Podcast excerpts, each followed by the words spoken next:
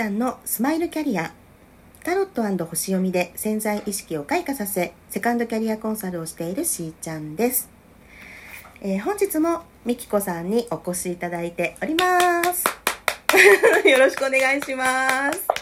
お願いします。もう前回ねあのラブラブトークをお聞き できたのでそのまあねみちるさんとの出会いですごくこう支えになっていろんなことね挑戦していいんだなっていうふうにね思えてうんあの、まあ、フルートのね道を極めてこれたっていうお話を伺えたんですが現在はもうねあのご自宅でまたフルート教師されてるんですよね。はい、うん。そうなんです。うん、これは、まあ、あの大学院を修了したタイミングで、はい。そのみちるみちるみちるって言いましたっけ？みちるって言うんですけど、うん。夫のみちるとうん。結婚して、うん。でそのあの東京で一緒に住んでいるんですが、はい。そこであの自宅でレッスンしたりとか、あとはうん。オンラインレッスンもしています。うんうんうんうん。もうオンラインのねそう時代来たもんね。はい、ごいと思います。もう日本全国、もう本当に東京大阪福岡あとは石川県の方とかもいたりとか、はいあとは海外でアメリカとあとは、えっと香港の生徒さんも参加してくれてます。えー、なんかさそう私もねあの、まあ、タロットだったりそのコンサルテーションしたりっていうことがあるんですけどその、まあ、今までだったらねやっぱりこう対面でしかなかなかこう考えていなかったものがやっぱまあ時代とともに、うん、このオンラインっていうことでですねやっぱこうね、まあ、ズームとかもねありますのでそういったものを使って私もセッションさせていただいてるんですがね音楽のそのレッスンもこのオンライン化したことによってものすごい広がってますよね。はい、ね。本当にそう思います。地域が離れてもいいんだもんねそうですね。うん。結構フルートの人に限らずですけど、うん。もうピアノとかもオンラインとかでされてる方とかも結構多いみたいで、へーすごい。もうやっぱりさなんかこううんまあ、もちろん生でね教えてもらいたい美子先生に会いたいっていう人いっぱいいると思うけどでもはねい。なんかほらあのこういったご時世じゃないですか。なかなかねうん。あの今自分の生活の中でもう難しいからって言ってこう諦めるよりもオンラインでもいいからやってみるみたいなね。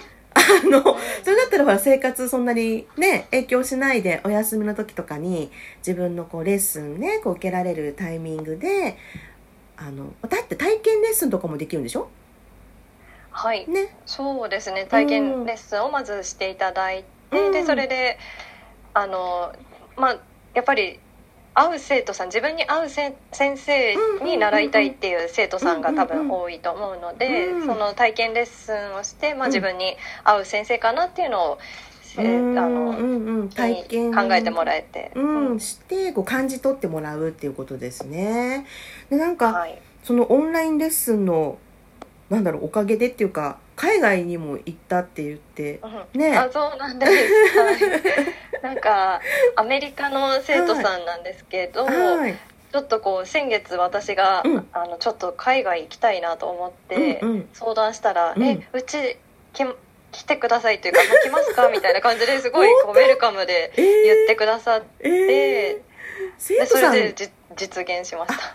そうなんだ。生徒さんがいるところに行ったって感じ？行きました。えはいー。すごい出張。めちゃくちゃ楽しかったです。そうまさかのアメリカ出張でそうですよね。アメリカ出張はいかなっちゃったってね、あなっちゃいました。だからとかあの、うんうん。本当にそれもすごくうん。いい経験だったんですけど、うん。夏休みで日本に帰ってくるオンラインレッスンの生徒さんがいたりとかして、はいはい。でそうするとあの対面でレッスンしてもらえませんかっていうのでああのここの自宅に来てレッスンしたりとかっていうのもありました、ーへえいやだからさ本当あのなんだろう時代のおかげで 幅広くなっててねえなんかもうなまあ、もちろんね海外に住んでてその先生うちに来てくださいってそのしょっちゅうしょっちゅう 出張に行けるわけじゃ ないだろうけどでもこうタイミングがねこうやって会えばね、うん、そうなんです。ちょうど夏休みでとかねお休みだからとかね、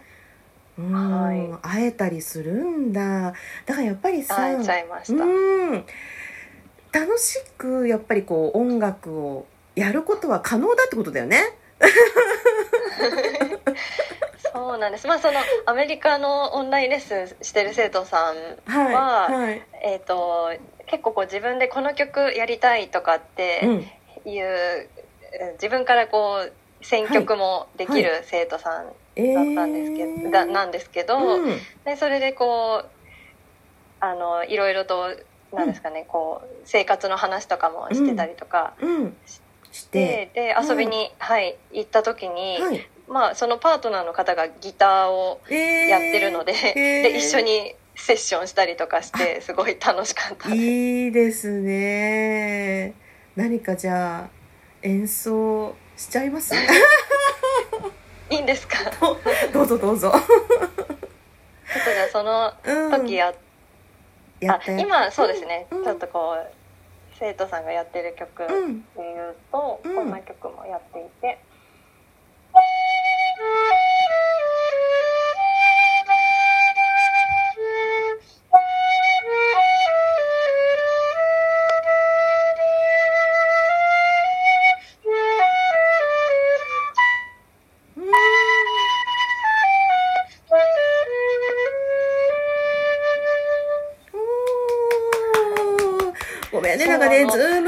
ムの回線のせいでなんかねちょっとプツプツ切れたかも。ごめんね。